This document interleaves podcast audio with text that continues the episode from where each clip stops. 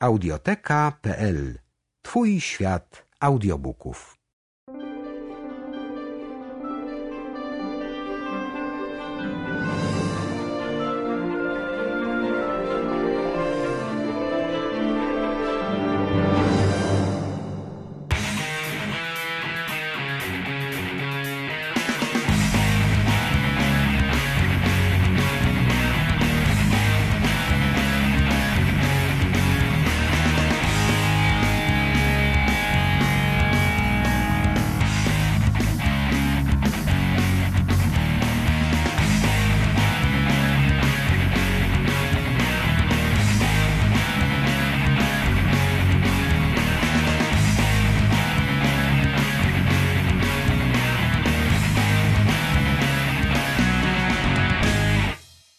Hello. Hello, Dominique. Uh, hi, Steve. How are you? Oh, very good. How are you? I'm perfect. Perfect. Weather is okay. Weather's uh, very nice today. I'm You are? take my Segway and ride down to my next interview. perfect. Perfect. Absolutely perfect.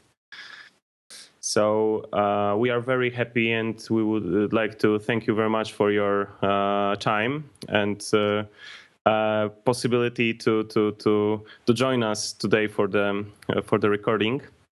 So it's very very excellent. Thank you. So uh, here we are today, recording the seventy third episode of uh, of our uh, Nadgryzieni podcast. Actually, it's Uh, 72nd, but that's fine. 72nd. Okay. Uh, so our very special uh, guest today is uh, one and only Steve Wozniak, the uh, founder of uh, Apple uh, Computer and the legendary person in IT. And um, we've got some questions, which are um, two of them are from our uh, listeners. So it's uh, we, we've made small competition to our uh, listeners. Um, what uh, they would like to hear from you, answer for what, what questions. So I hope it's uh, it's okay. and it was really funny because a lot of a lot of people want to to ask you for something.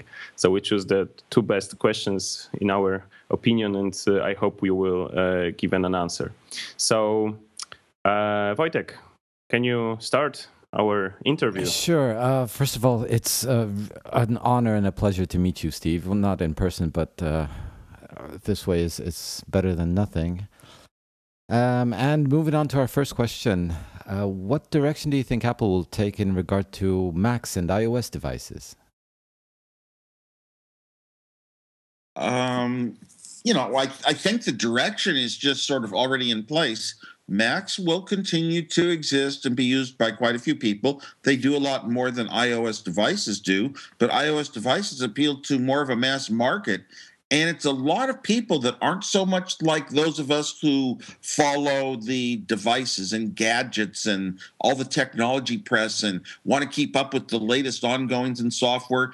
Those of us who understand all the, you know, how to use our devices, uh, there's a lot of people that are just kind of average. They're afraid of technology, and uh, the iOS devices are, you know, compared to Android or compared to computers, they're just a level of simplification and safety largely because you've got so many friends around you that appreciate them for the same reasons. Now, what does that mean to Apple? Apple doesn't necessarily follow known, you know, market trends like you could do research and find out what people are saying and what they want. Um, I would expect that the trend is going to continue, which is more towards iOS devices, fewer computers, and more more of the iOS devices and smartphones and the like. I think that all the mobile devices have really opened up a world to making applications useful when they're in your pocket, but they aren't as useful when you're only on your computer at home or in a hotel or when you have a chance to stop. Um, it's really opened up a whole new world of life for us, and that's going to expand quite a bit. It's not like we're at the end of it just because there's you know hundreds of thousands of apps um, no new things are being discovered every day that change my life uh, enhance it immensely for the better. And uh, um, it's so it's exciting times. I think that almost most of the real advances, not most of them, but a lot of the real advances have to do with the input and output is changing in computers so much that the touchscreen of the iOS devices was a huge move from having a mouse, which is more like a remote control device. It's much more human to reach over and touch what you're trying to move and to scroll a screen with your fingers. So um, there is obviously a greater need for even faster processors, but don't take more battery. So a lot of um, development of the very you know high performance per energy usage processors um, is going to be spurred, and because that just relates to the quality of the experience, the things that Apple is interested in. Um, you know how smoothly things scroll and how beautifully they can be rendered. That sort of that sort of idea um, will persist. I also think that in the human realm, these devices are going to. The thing that I enjoy the most of all about my iOS devices is is speaking commands to them. And Apple had some very limited commands at first that were built in. You could say to call a friend, or you could say to um, play music of a certain type. Now we've got Siri, and I think I thought I had Siri for about a year before Apple introduced it because you could buy it as an app. And I thought this is the future of all mobile devices everywhere. This is the future of the world. I could ask real questions as I walked around, speak them into Siri, and get an answer and I'm disappointed at the current time. There's uh, something went backwards, and we've got to get back forwards. But I want to get rid of search engines and go to answer engines. That's what the iOS devices have told me. I want to ask questions. You know, what are the five largest lakes in Poland? And get an answer, and and I'm just tired of you know Google giving me links to all sorts of places with information about lakes when I want a real list to see you know what's the order. I, I really I want real answers to things. You know, how far is it from here to there?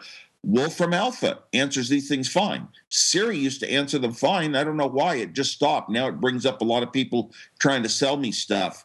Um, but it's so natural to ask a question because I'm a human being. I don't want to phrase things like a computer scientist with every single word perf- in the perfect grammar sense. I'm sorry, nobody really is an English major, whatever or whatever your language is. When you grow up in a country, you're used to speaking the language and you speak it very grammatically incorrectly. But if you are, you, you would not, you know, you would not pass a super high, sophisticated, um, you know, expert in language. But you understand people. It's sort of the common natural language and that's why it's it's so unlike computers languages where every comma matters every little character has to be perfect i don't want to live that life i don't want to tap and tap and tap in all the right things and hit every single button, every single character correctly, when all I have to do is speak a voice command like, um, you know, navigate to Joe's restaurant. That's what I want. So that's really the future is to um, accept human voice the way we're used to speaking it. We don't speak it always the same way. We don't necessarily, we aren't necessarily correct grammatically, and we're not, um, uh, going to say this. We can say the same thing in many different ways. It's called robustness. So I really um, think that's the future is is dealing with us, and eventually it's going to be video. Eventually, you know, our little devices in our hand are going to be looking around and spotting things on our face and telling us to wipe a little uh, mark off on the side of our eye, and um, you know, and notice that we're tired today by how we look. So eventually, these devices are going to become more and more like small little friends, but we don't understand how the brain works. So we're a long ways from that, but I think we're going to make the discoveries accidentally in the next 40 years, probably because of the size of the internet. Look, the size of the internet's what led us to asking Google tough questions instead of asking a smart person. So we replaced a part of the brain with search engines and yet we didn't develop the internet. We didn't develop all these search engines to replace the brain. They just wound up doing it. Um, perfect. And um, according, um, coming to, to the systems and operating systems, um, one of our listeners, uh, Jakub Konik, uh, asked us um, to ask you, uh, what is your current view on closed and open mobile operating systems? Uh, do you think that Apple will succeed on this chosen path regarding the control of both the hardware and software? I think that the closed path that Apple is on um, is tailored towards good revenues, and good revenues bring us good products. I myself personally tend to believe that Apple could make excellent, great products that would take over the world even more if they were uh, more open. And you know, but then again, there's a question. You don't want everything 100% open, but um, you know, why can't I share things like um, you know um, my my calendars? Why can't I share my calendars freely with other applications by other vendors? Why can't I share other programs that I have on my phone? Have them communicate with other, make other programs useful by using them as a part of the solution. So I'm more, I would be much more favorable towards um, a greater openness.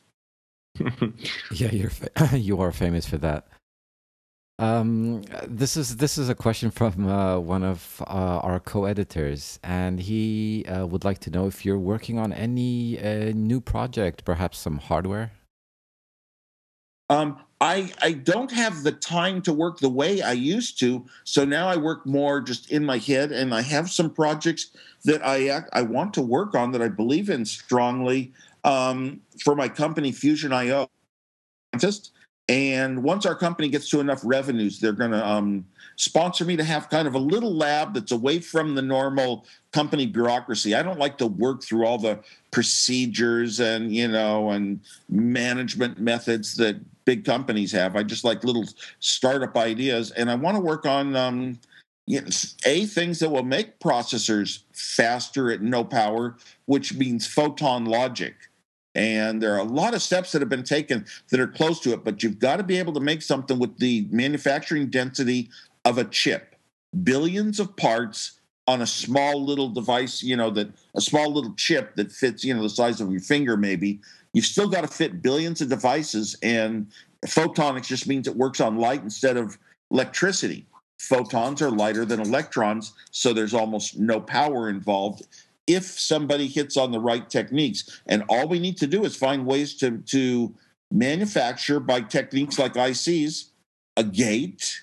And a gate, a logic gate, comes from just having a diode. And somebody recently introduced a diode um, where you, you can shine light through only in one direction. So diode might be solved, but then you've got to have a different modulation technique, probably for inverters, and those three pieces will give you everything. Um, also, um, I think that the first application of such a device should be a GPU based on photonics because the GPUs have such high performance in a small small package and in terms of like number of operations per second, but it ought to be at zero power so we can put them in mobile devices. Um, and I've got a few other ideas, but um, gosh darn, I have a list of them and it's not in my head at the moment. but I really do want to. Um, I love to follow. You know, I, I, I mean, I love to follow gadgets like everyone does, and but you know what? Every little kid on the street knows more about their their iPhone and the little little gotchas and things you wouldn't know, and the the little nuances that you wouldn't know. So, you know, I'm not in I'm that world to me isn't the geek world I want to be in. I really want to be in the geek world where you're solving, you know, things that people think are impossible and you discover, "Oh my gosh, something actually worked out, just like the old days.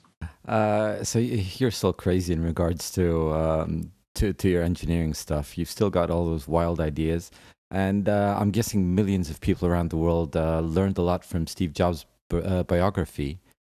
And uh, what do you think of it? Do you think it was um, Isaacson was was accurate, um, or was he trying to be objective? Because um, I just read a post today um, by John Gruber uh, pointing out some of the technical um, aspects of the biography where um, Isaacson was wrong in in uh, Gruber's sense, at least.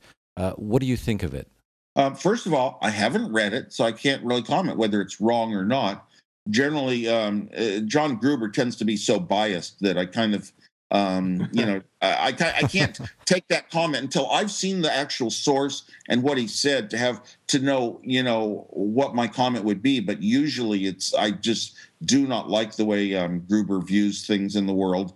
Um, I, don't, I don't think it's helpful. Um, as Walter Isaacson was absolutely trying to do a very um, legitimate, unbiased job you know, just talk to people and get the real information. Steve Jobs gave him the leeway to do it.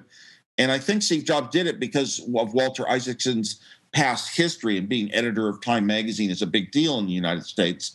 but um, the, the, you know, from little excerpts I've heard or read, it seems like a lot's left out. You'll get it from one source and not another, and so I don't know until I read it. I can't really comment. So you, my, every single book that size has to be riddled with errors. I wrote my own book, you know, and wrote it carefully, spoke in the microphone, went through every single sentence, reconstructing, making sure they were accurate, and still a huge number of just outright errors. Sometimes they're just scientific errors or technical errors, just creep into a book, partly because a, a word was misunderstood by someone who's helping write it. And I, I have seen a couple small bits of what Isaacson wrote, and I, I could see knowing the people involved, sometimes knowing the situations firsthand. I could see that, yes, I know exactly where this mistake came from, how it worked its way in. Somebody said something that sounded to Walter like they were saying one thing when they were really intending another. So, so I believe there's probably a lot of accuracy in in somebody saying that there's, well, mistakes in the book, if you will.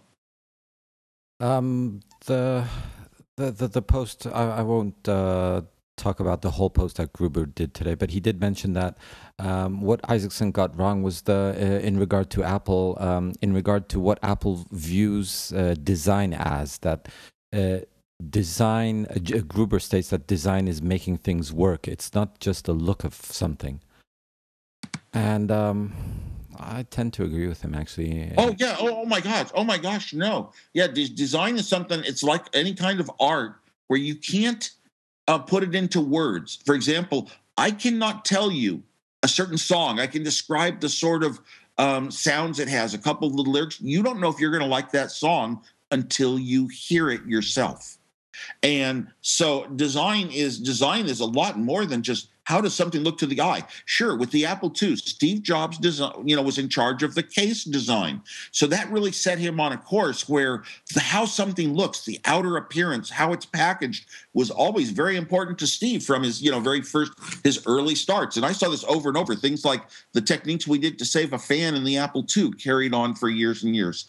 So um um i forget I, I forget what we're oh so design yeah design is it's the feel you know look and feel of a product. Where are things placed? What size are they? How are the things that you want the most emphasized? What you think of doing first on your smartphone should be the first thing your eye is drawn to. And um, it bothers me because at first um, apple had this beautiful a lot of beautiful design because of it had an early lead over android and the Android apps were just kludgy and awful, and you had to go in and out too many ways. It didn't make sense to get them to work. And then they caught up, and then now pretty much I'm seeing the Android apps are actually better designed, and it and it bothers me. So I, I, I actually asked one of the Foursquare founders why the app was you know just a little bit better user interface like they've taken more time to position things right. And he said, oh, it has to do with the lengthy application review process of Apple. So they do their so they do their intermediate upgrades. Intermediate upgrades much easier on the android platform or they just get them out to the users right away. So it's a tiny little advantage but it's those sort of things that we call user interface. You know where are things positioned? What font was used? How are they positioned themselves? Um, pretty much the whole world has got up to because of apple to appreciate all the elements of design.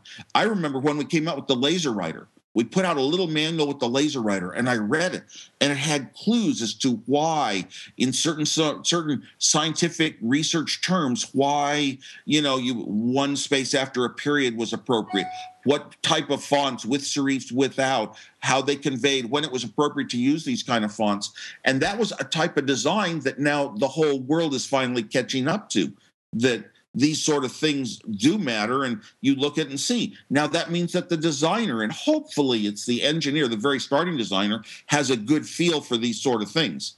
Because you know somebody's got to want to well position things centered. I, there was i saw some little article today where they said a one wasn't centered but it was some kind of joke because it was centered but um, you know, but you know, to the to the eye, you you catch these things instantly and say, "There's something wrong about the looks of this." But when you're using something and you work in three steps and four steps out, and you don't know why am I going back and forth for something I want to do all the time, it just seems like me and this machine have two different brains.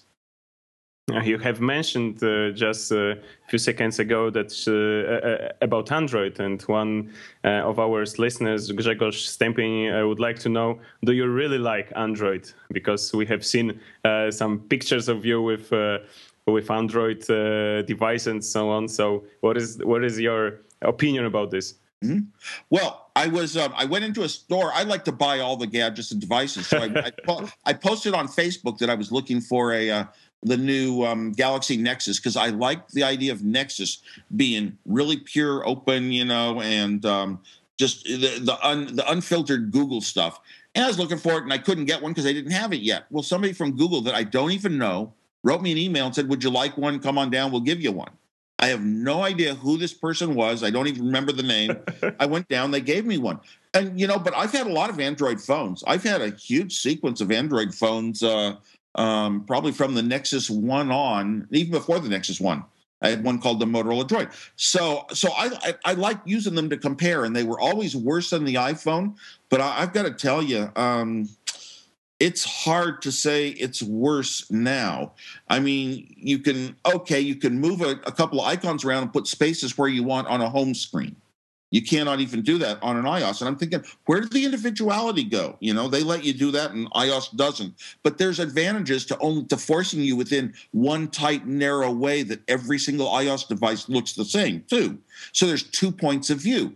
And I like them both. Now, nobody has ever seen me make a call or receive a call or do any internet browsing on an, an Android device. It's not like I mean, my I use my iPhones; those are my real phones. But I I, I do some things with Androids. For example, car navigation. I love just being able to speak to it, you know, navigate to, you know, Harry's Burger Joint or navigate to 16400 Blackberry Hill Road and it just goes. So I know that that's coming to iOS. I know it's coming to Apple, and that's where I want it. I want everything on my iPhone. That's my favorite phone. Um, I think that the I, am sort of pleased by the simplicity of the iOS platform and the, the, the fact that the phone is only one size, not fragmented, if you will.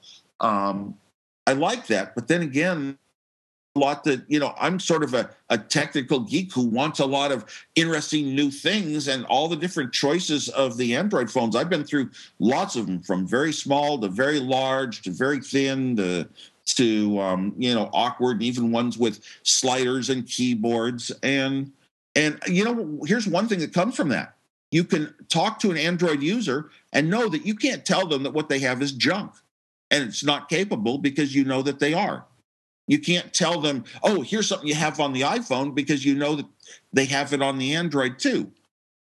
So, um, so it helps me to to communicate. But no, I'm I'm all pro Apple and always hoping that Apple will have the lead and have the newest, greatest apps. Uh, Siri's probably the most important one, but uh, boy, Siri used to do a lot of great things for me. And now it must do things for other people because the things that I do the most, which are like trying to make a reservation at a restaurant, I mean, I used to speak into Siri all the time and make a reservation online. I would just hit one button. I'd say, you know, I'd like a reservation for four people at 8 p.m. Wednesday night at Ruth's Chris Steakhouse in San Francisco. It would make the entire reservation, and I would push one little red confirm button at the end. And now that sort of stuff's gone. It brings up a bunch of links, and I'm tired of search engines. I want answer engines. Uh, Steve, well, before we finish, I'd just like to uh, relay all the, the good wishes, kind words uh, from our listeners because there's a lot of them and they all want to say hi. Um, and I hope we can meet again. It was wonderful and fantastic having you. Yeah. Well, one thing to all you is, you know, always keep this appreciation and knowledge of what's good, what you like, why you like it. And your reasons are as good as anyone else's. And, uh, you know, that helps you keep that passion. And, um, you know, it's important in life to have fun. And these devices are as much fun as anything you could ever have. I take my kid to the carnival and, and he throws darts at balloons and it costs me $40. I buy the most beautiful app for two dollars, free, one dollar, two dollars. I mean, these we've got we've got a world of fun open up to all of us as productive adults now. So uh, you know, hey, get in there, play with it a little. You're gonna love it. Learn one thing that's that your your friends around you don't know, and then go show them. You'll be the most excited person in the world. Thank you once again, um, Dominic. Would you, do you have any uh, anything you'd like to say? Uh, uh, first of all, thank you from my side also. Uh, thank you very much that you can uh, join us today for this uh, interview. Greetings to, to you, to your wife, who help us a lot to organize all this um, this meeting, internet meeting, Skype meeting. And um, I hope that we will see you soon, maybe in, in Poland. You are planning to, to visit Poland in nearest future? I don't have nearby plans, although I've loved Poland every time I have visited, and my favorite parts of the world are in Eastern Europe. Um, I think there's maybe something brewing in Romania, but nothing, nothing in Germany or Poland right now. Okay. Sorry, but, but I really, but I want to, but I, but thank you for having me on the show, and best to your fans. I have to rush off to my next interview. Okay, thank you very much. Uh, thanks for your time and uh, for your. Uh, uh, answers uh, and uh, hope you hear you soon and maybe on the other occasion we'll discuss some new stuff new new hot gadgets and so on so thank you okay. very much thank you steve That's too, yeah I, I always love doing this okay bye bye bye, bye.